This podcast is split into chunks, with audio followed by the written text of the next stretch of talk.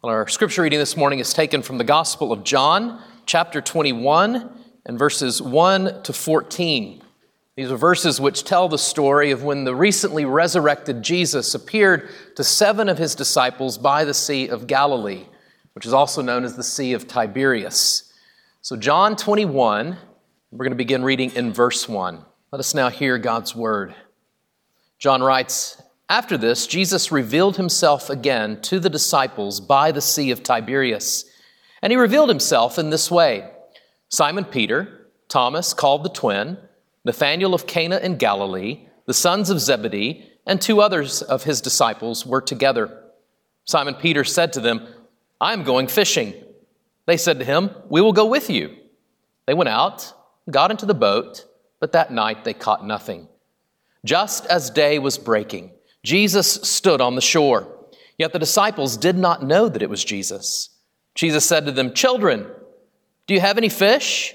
They answered him, No. He said to them, Cast the net on the right side of the boat, and you will find some. So they cast it, and now they were not able to haul it in, haul it in because of the quantity of fish. That disciple whom Jesus loved therefore said to Peter, It is the Lord. When Simon Peter heard that it was the Lord, he put on his outer garment, for he was stripped for work, and threw himself into the sea. The other disciples came in the boat, dragging the net full of fish, for they were not far from the land, about a hundred yards off. When they got out on land, they saw a charcoal fire in place, with fish laid on it and bread. Jesus said to them, Bring some of the fish that you have just caught. So Simon Peter went aboard and hauled the net ashore, full of large fish, 153 of them. And although there were so many, the net was not torn. Jesus said to them, Come and have breakfast. Now, none of the disciples dared ask him, Who are you? They knew it was the Lord. Jesus came and took the bread and gave it to them, and so with the fish. This was now the third time that Jesus was revealed to the disciples after he was raised from the dead. This is the word of the Lord. A resurrection revelation. That's how John describes and even bookends this story about what took place by the sea sometime after that first Easter Sunday. And in putting it this way, John's saying that Jesus, after he rose from the dead, didn't simply appear to his disciples for appearance sake. No, he appeared to them for a purpose. And that purpose was to reveal something but that's how revelation works. It makes known, it discloses, it unveils. And it does so that the one who receives the revelation might actually see and experience a deeper reality God's reality. His reality that's at work in Jesus himself, who himself is the very revelation of God, the Word of God made flesh. By the sea, the risen Jesus revealed himself and in so doing, he revealed three things in particular that I want us to take note of. First, he revealed who he is. Makes sense. He reveals who he is as the resurrected Lord. Now you'll notice in verse 4, we were told that when Jesus stood on the shore, the disciples didn't know that it was Jesus. They weren't expecting Jesus and therefore didn't recognize Jesus when he first showed up. And they remained in this state of unrecognition until. Until when? Until Jesus spoke to them and supplied them with a superabundance of fish. But even then, it was only one of his disciples that actually recognized him. Verse 7 the disciple whom Jesus loved, whom I take to be John, the author of, of this gospel, said to Peter, It's the Lord. But even after John's declaration, and even as the disciples were eating breakfast with Jesus, they still had trouble recognizing him. We're told in verse 12, now none of the disciples dared ask him, Who are you? They knew it was the Lord. They knew it was the risen Jesus. However, within them, there was this sort of deep urge that made them want to ask, Who are you? Who are you really? Now, what a strange and mysterious verse. If the disciples knew it was Jesus, why did they feel the need to ask him, Who are you? I mean, imagine going up to somebody you know really well spouse, child, parent, really close friend, and saying to them, I know it's you, but who are you? I think at that point, when you ask, who, you ask them, Who are you? they might say, What's wrong with you? You know who I am. It would seem like a strange thing, and yet that's what's going on in the disciples' hearts. They knew it was Jesus, and yet they really wanted to ask him. They didn't dare ask him, but something within them made them want to say, Who are you? Who are you really? The reason is because there was something unfamiliar about Jesus, something strange and mysterious, so much so that they felt this urge to ask, Who are you? And the question is, why? Why'd they feel this urge? Well, because of the radical newness of Jesus' person.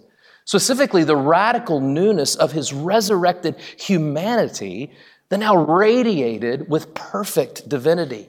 For here's the thing on that beach, as they ate breakfast, the disciples were truly in the presence of glory, of God's glory shining in the resurrected humanity of Jesus. For his humanity that could and did die on the cross was actually transformed in the resurrection. Meaning he came out of the grave glorified glorified with a body that death could no longer touch, that was no longer subject to death and decay. And this resurrection reality was one uh, of which made the disciples go, We have no category for this. We have no way to make sense of this, of what we are experiencing in Jesus. And therefore, on that shore, they found themselves utterly surprised and startled in the presence of the one who actually conquered death. They found themselves dumbfounded in the presence of a full fledged human being for the first time. Now, think about that. They had been around human beings, they were a human being, but in what they were experiencing in Jesus, they were encountering humanity in the way God always intended it. And they were startled and they were surprised. They were startled that this full fledged humanity of Jesus was also filled with the very glory of the infinite God.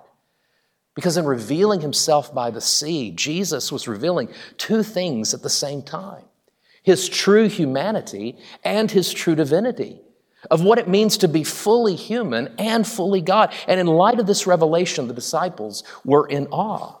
And as we put ourselves in this story, which is what we're supposed to do as we listen to the stories of the gospel and the story of scriptures, we put ourselves in it, we're to ask the same question Are we in awe? Do we stand in awe before the risen and glorified Jesus, knowing that in him is life because he is life? He's the eternal life of God embodied and communicated in his crucified and resurrected humanity. He is the living one over which death no longer has dominion. You stand in awe of Jesus, the resurrected Lord, in awe of him who is true God in true flesh. In the flesh, in the humanity, God always had in mind and purposed to create, even from the very beginning. At the same time, are we in awe that if we belong, if we belong to the risen Jesus, then death also no longer has dominion over us? Now, yes, we'll go through physical death. But the truth is, we're no longer subject to death's full domain because we belong to the one who actually conquered death in his crucifixion and resurrection. And what this means is that God's ultimate goal, God's ultimate goal for his people is a resurrection goal. If Jesus was raised from the dead, then we too will be raised. God's ultimate goal for his people isn't an immaterial existence. It's certainly not us strumming harps on clouds for all of eternity. I don't know who would want to do that, but sometimes that's the picture we get. But that's not God's goal. God's goal for us is bodily resurrection, a resurrection where the whole of our beings, body and soul, will become incorruptible with the very life of God. As we're told in 1 John, one day we will see Jesus. We will see Jesus as he is, and we will be like Jesus. So, by the sea, the disciples knew that it was Jesus, and yet they found themselves amazed by him, amazed by him who went into death and came through death. And in being amazed, they became assured that all who trust in him, that the very same thing will be true for them in their humanity. But there's another reason I think the disciples wanted to ask Jesus, Who are you? And it's this you see, when it comes to knowing Jesus, there's always more to know. We'll never exhaust our knowledge of the risen Jesus. That's why the joyous journey Christian is one of striving and stretching to know Jesus more and more, to know his eternal life, his eternal light, and his eternal love. We could put it like this it'll take all of eternity. Take all of eternity for us to know the resurrected Jesus, who is God in the flesh. For the treasures of his life and love are inexhaustible. There will always be more to know and adore, more surprises, more satisfaction, and more sheer delight. Yes, we'll know Jesus, but there'll always be more depths to plummet, more heights to scale, more terrain to traverse. We'll know Jesus, but I think for all of eternity, we'll, we'll, we'll be wanting to ask, who are you? Really show me more and more of your beauty, of your splendor, and of your glory. But here's the thing we aren't to wait until eternity to begin that journey. No, to begin it now. Having Christ as our greatest desire, our desire to know Him and to keep on asking, Who are you? Because only as we grow in the knowledge of the risen Jesus will we actually grow in the knowledge of who God is and the knowledge of who we are, of what it to be humans made in the image and likeness of God, which is ultimately the image and likeness of Jesus. But then, secondly, in this resurrection revelation, Jesus shows us who he is, but then, secondly, Jesus shows us in this resurrection revelation what he alone can do as the risen Lord.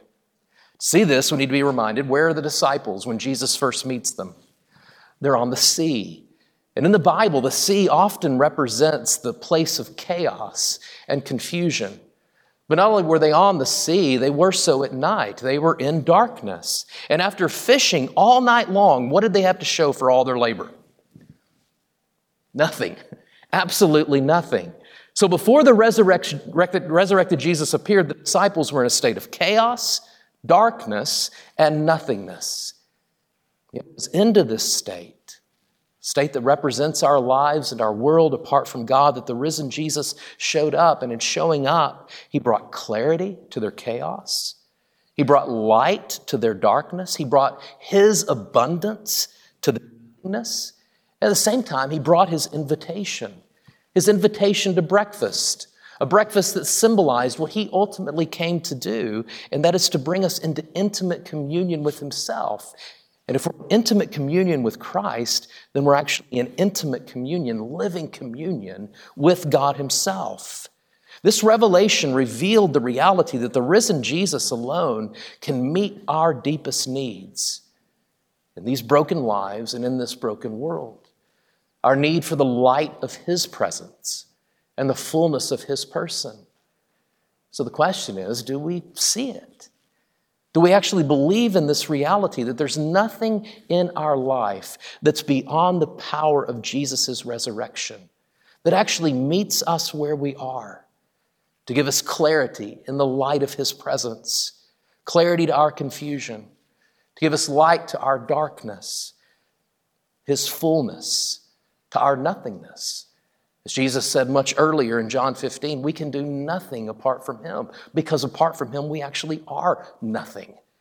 Yet He comes to our nothingness to fill us with Himself. So Jesus revealed Himself to show us who He is, what He alone can do. But there's one more thing, and that is this revela- uh, resurrection revelation actually makes known to us the reality that God's new day has actually broken into the world.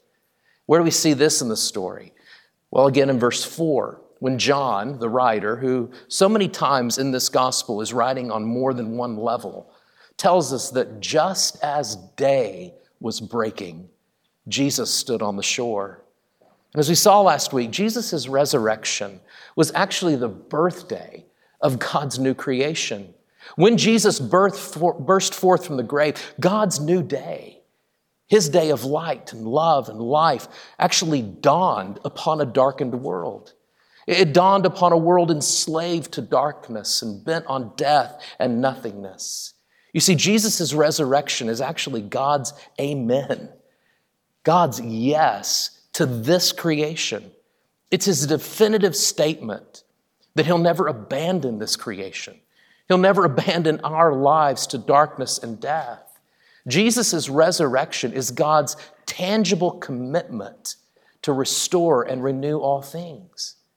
When Jesus was raised from the dead, God's new day dawned. And one day it will rise in full to make all things new and shine with the glory of God. But until that day, how are we to live today? Put another way, what does this resurrection revelation teach us about actually living in the present? Well, that moves us to our second main point there on your outline, and that is it teaches us about what matters. And in light of Jesus' resurrection, what does matter? Everything, even fishing. And if you read the commentators on this passage, you'll find that they go round and round on whether it was right for these seven disciples to go fishing. You see, back in chapter 20, we looked at this last week on Easter Sunday, Jesus called the disciples into ministry to go and proclaim the gospel, the gospel concerning his life, death, and resurrection. So the question is were these guys turning their backs on Jesus' call by choosing to return to their former work of fishing? The answer is no. It wasn't wrong for them to go fishing. They went fishing, one, because they needed to eat, and two, because they actually liked fishing. It wasn't wrong, it was actually good for them to go fishing. And we know this because when Jesus showed up, he didn't scold them. Guys, what are you doing? I called you into ministry. What are you wasting your time with fishing? He didn't scold them, he actually provided for them. And in doing so, he actually sanctified their fishing. He showed them that their work and their play are good and holy because they're gifts of God, now redeemed by God in Jesus. You see, Jesus' resurrection actually puts a death nail into any view or practice that, that, wants to divide our lives into separate categories of sacred and secular, as if sacred activities are, are of more value to God than non sacred ones. In meeting his disciples on an ordinary day, Amidst ordinary activities, we're being taught that work and play, music, meals, study, and socializing matter. They're not just something we do in the meantime until we get to sell off until the sweet by and by. No, these things have value. They have eternal value. They're good. They're places where the risen Jesus is at work and at play, meeting us in his grace. That's why Paul says in 1 Timothy chapter 4 that everything created by God is good, and nothing's to be rejected if it's received with thanksgiving. Because Jesus has been raised from the dead, the ground upon which we walk and the activities in which we engage are once again declared good. God actually likes these things. He likes fishing. He's glorified in and through them. In light of Jesus' resurrection, everything our hand finds to do is to be done in gratitude to the glory of God. It's because of Jesus' resurrection that we can actually say and confess and sing that this is my Father's world. So, what matters? Everything. But what's the motivation? That's the next point. What does this revel- resurrection revelation teach us about our motivation for living as Christians? And to see this, we need to look at Peter. We need to look at what he did, first of all, when he was informed by John that it was the Lord who spoke to them and supplied them with such a large amount of fish. What did he do? He threw himself into the water. He threw himself right in the water. He jumped right in. Verse 7 When Simon Peter heard that it was the Lord, he threw himself, he chunked himself into the sea, and he started swimming back toward the shore. Now, I love this scene because if you're one of the disciples in the boat, all of a sudden he's overboard.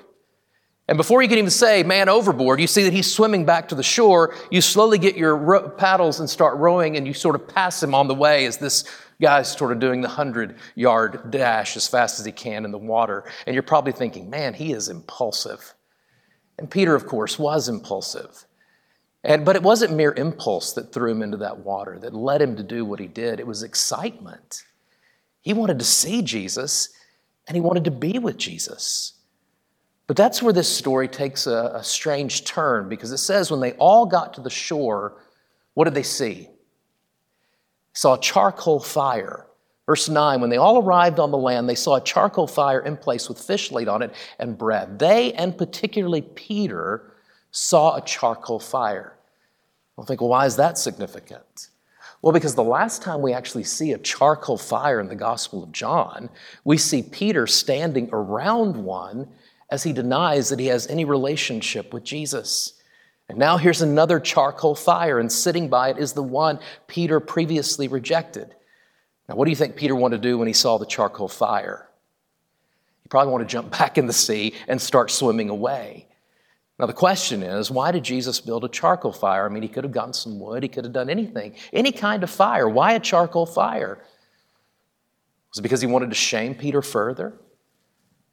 Was it uh, Jesus' way of saying, you know, Peter, I'll never forget what you did? No, that's not the way Jesus deals with his people. He didn't build a charcoal fire to remind Peter of his failure and leave him there. No, he built a charcoal fire to renew Peter in his own grace, to show Peter how his crucified and risen grace forgives our failures, how it takes our stories of brokenness and makes them beautiful. Jesus built a charcoal fire to say to Peter, Yes, you denied me, but I will never deny you.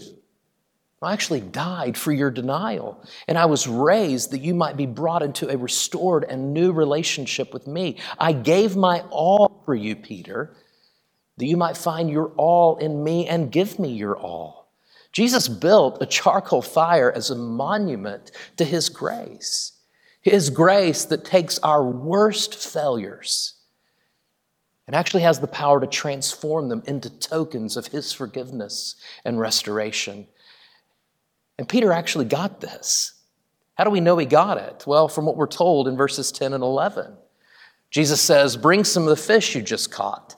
How'd Peter respond? It says he went aboard and hauled the net ashore full of large fish. Now think about that. The very net that we're told earlier that all the disciples could barely haul, Peter now goes and does it all by himself, pulling it out of the boat and bringing it right to Jesus. Was this because he's trying to earn Jesus' favor, maybe impress Jesus? No. He had already received Jesus' favor. The fact that Jesus came out of the grave and was meeting him, inviting him in, actually became the motivation. It was Jesus' crucified and resurrected grace that led Peter, actually strengthened Peter to go into that boat and haul that all by himself to bring it to Jesus. And it wasn't because Jesus needed the fish. Matter of fact, Jesus already had breakfast going before they even caught the fish. And yet he wanted Peter to bring it. And so, what it was going on here is that Jesus had gifted Peter with all of these fish. What does Peter do? He returns the gift back to Jesus in gratitude, in love, and in obedience because of who Christ is and what Christ has done. And my friends, the grace that Jesus showed Peter is the very same grace he's shown us. So the question is, how are we responding? We could put it this way Are we hauling our all to Jesus, to Him who first hauled His all for us, His very life, all the way to the cross, and uh, into the grave, and out the other side? Are we motivated and captivated by Jesus' grace? So, in light of this resurrection revelation, what matters? Come on, everything. Good. Somebody said it. What's the motivation? It's His crucified and resurrected grace that forgives and restores and invites us in. His grace that calls us children. For in Jesus, we're God's beloved and forgiven children. Well, let me conclude. I'm just going to sum up what all, all this means. To put another way, what are the implications for this resurrection revelation? Well, the first is Jesus was raised for relationship for relationship with us. He was raised to be in a relationship with you. What's this relationship to look like? Well, it's to look like listening intentionally and obediently to His Word. We see that with the disciples. Cast the net on the other side. Nah, that'll never work. No, they did it. We're to listen as well because of who He is. It looks like gathering for worship. It looks like giving ourselves to Jesus and being at His disposal. It looks like growing in the knowledge of Jesus more and more by asking the question the disciples didn't dare ask Who are you? Show me more and more of your grace and glory and goodness. So he was raised for a relationship, a true relationship.